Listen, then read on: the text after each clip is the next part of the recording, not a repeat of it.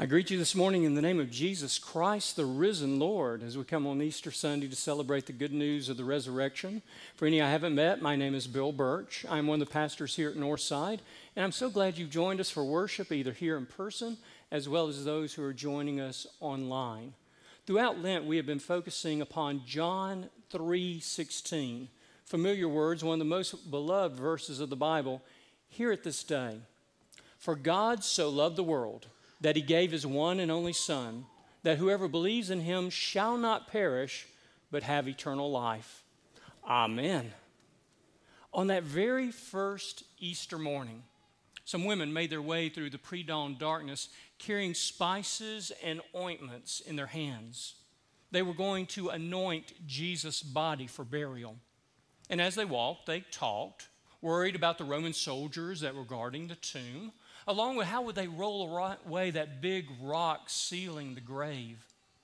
Then the earth shook beneath their feet, and there was a rending of rock, and the Roman soldiers dropped like dead men, and standing before them was an angelic figure in dazzling raiment who challenged them with the question, Why do you seek the living among the dead? He's not here. He has risen just as he said, Go Tell the others. And dropping the now useless spices and ointments to their feet, they ran to Jerusalem to share the good news that Jesus Christ was risen from the dead. And that's the reason we gather here on this Easter Sunday to celebrate the good news of life, abundant life, and everlasting life in Jesus' resurrection. Now, there are many folk outside the church who will readily admit that Jesus of Nazareth was an important historical figure, a moral, ethical example, maybe even a prophet sent from God. But on this day, those worldly well wishers and a people of faith part company because Easter separates those who think from those who believe. Like all mysteries, it's difficult to understand. Like all miracles, at times it can be even harder to believe.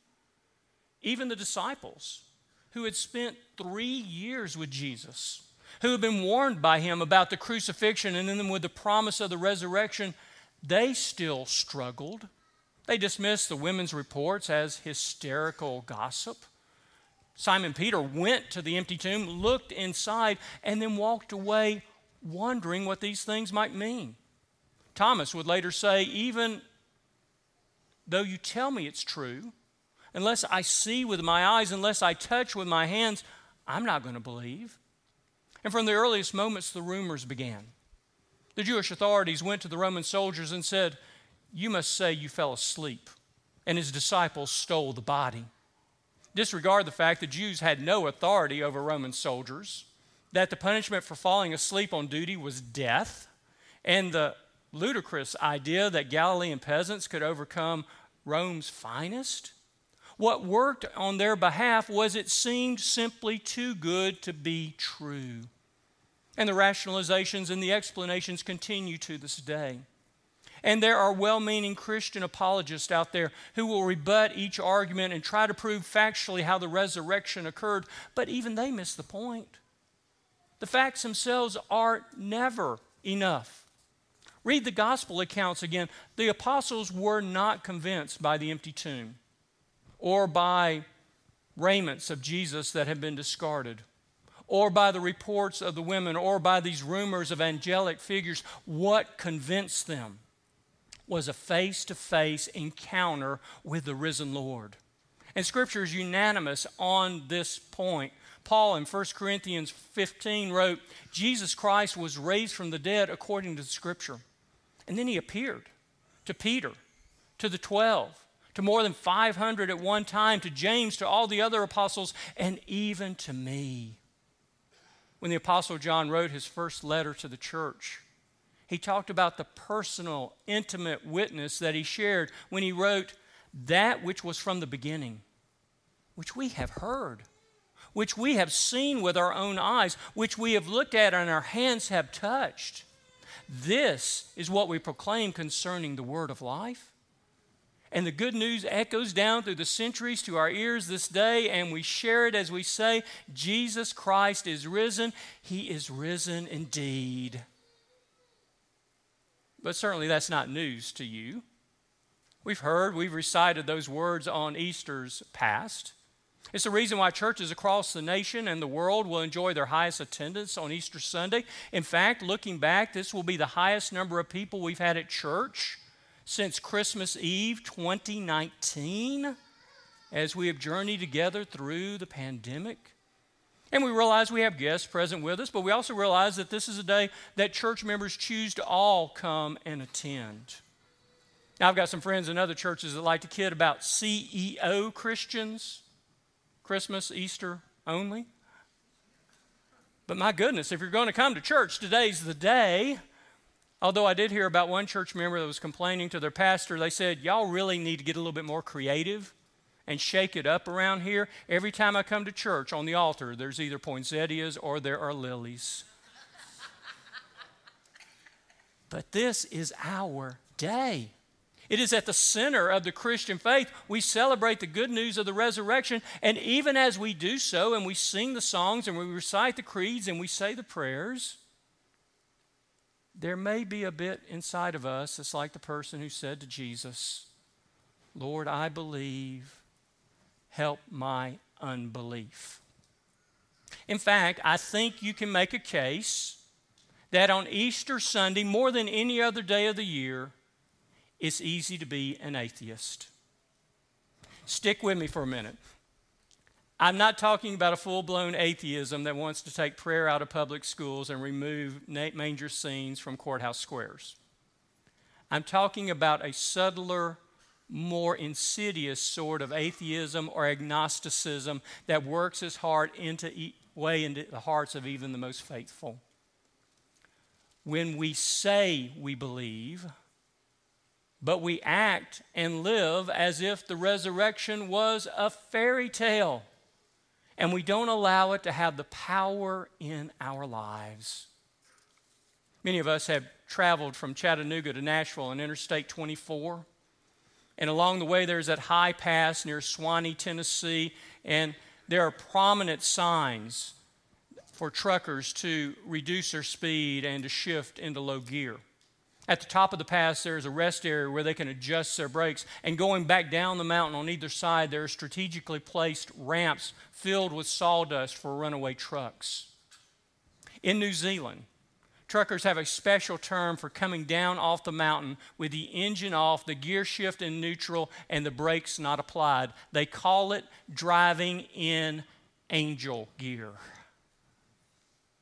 I dare you to drive in angel gear this morning to set aside the doubts and the fears and the uncertainties and ask the question what would it truly mean in our lives if we believe?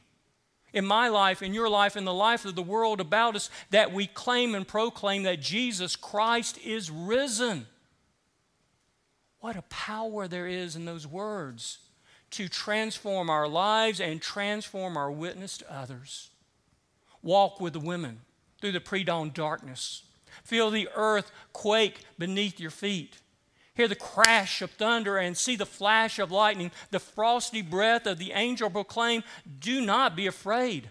I know you're looking for Jesus who was crucified. He is not here, He is risen. And then, more than say it, believe it, and bet our last dollar on the fact that it is true. And that this day we celebrate the gifts of life, the gift of eternal life, the gift of abundant life, the gift of daily life. First and foremost, Easter proclaims that we are a people of the resurrection. We have been given the gift of life everlasting.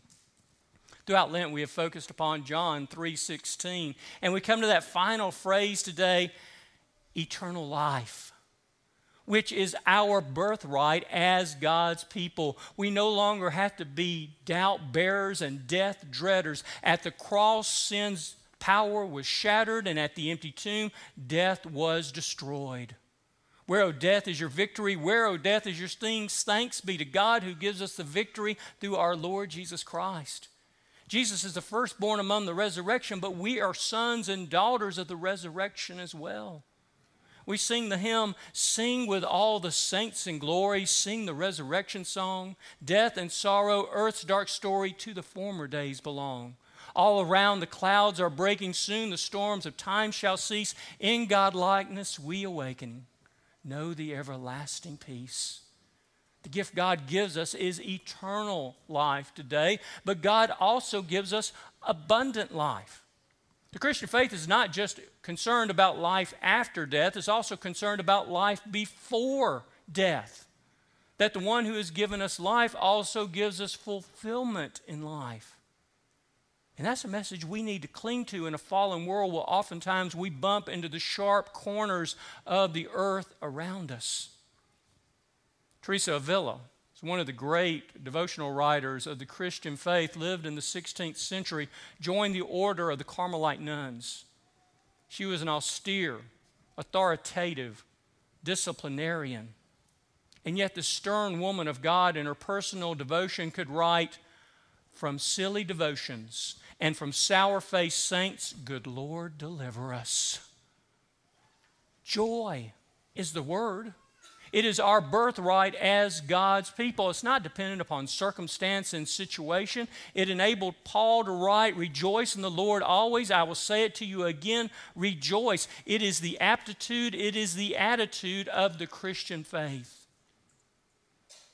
And yes, there are things that challenge us and trip us up and we stumble and we fall. But God wants us in the midst of all of these things to spirit, experience a deep seated joy that's not based upon the situations about us, but instead is based upon an inward relationship with Jesus Christ. There was a song we sang in youth group in the 1960s that somehow made it into the United Methodist hymnal. And in the last stanza, Jesus says, They cut me down, and I leap up high, for I am the life that will never ever die. I'll live in you if you'll live in me, for I am the Lord of the dance, said he. So dance then wherever you may be. I am the Lord of the dance, said he.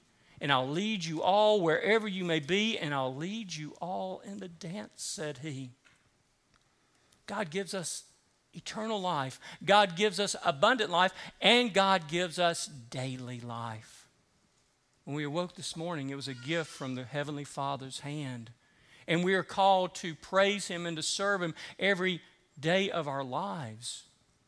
And it is easy sometimes to forget that essential message.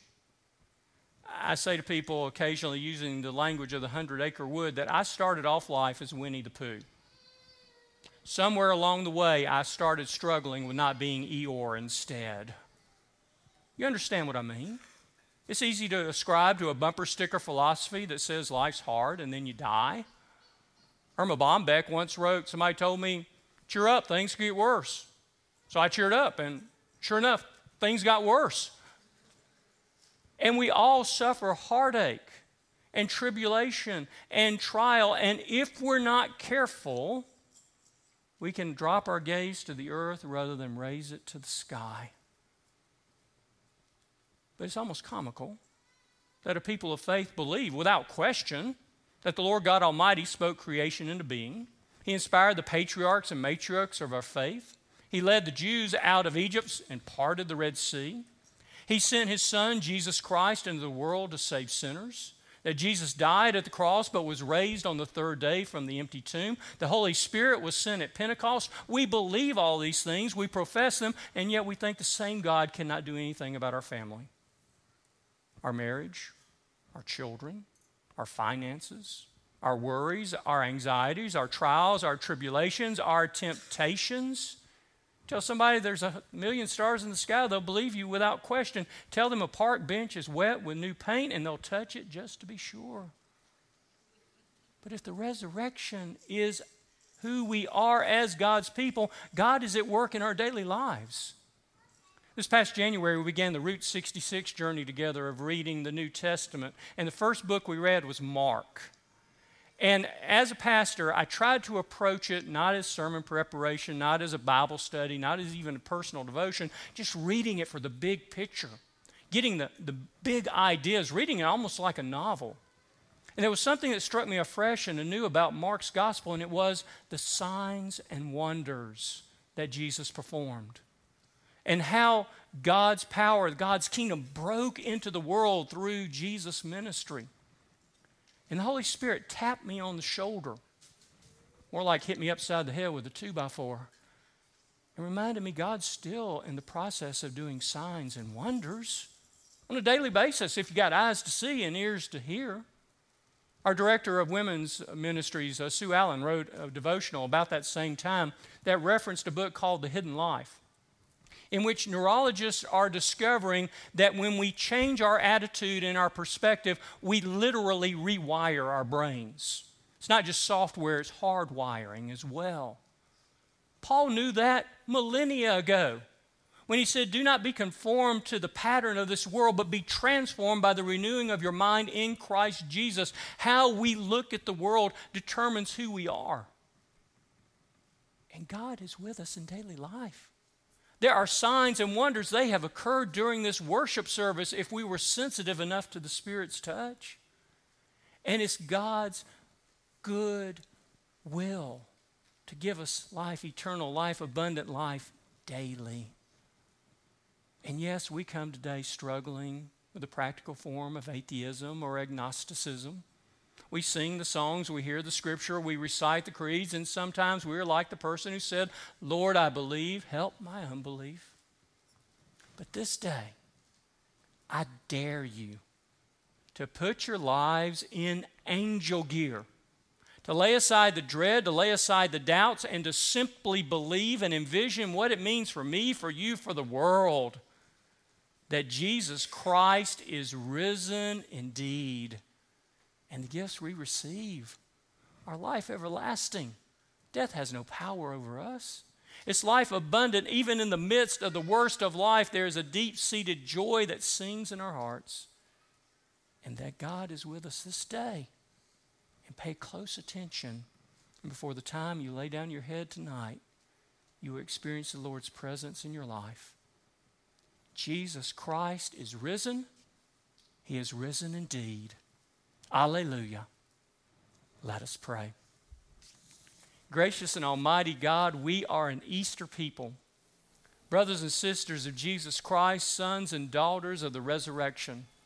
And we gather this day to praise your na- name in an unending hymn, to recognize all that you have done in our lives.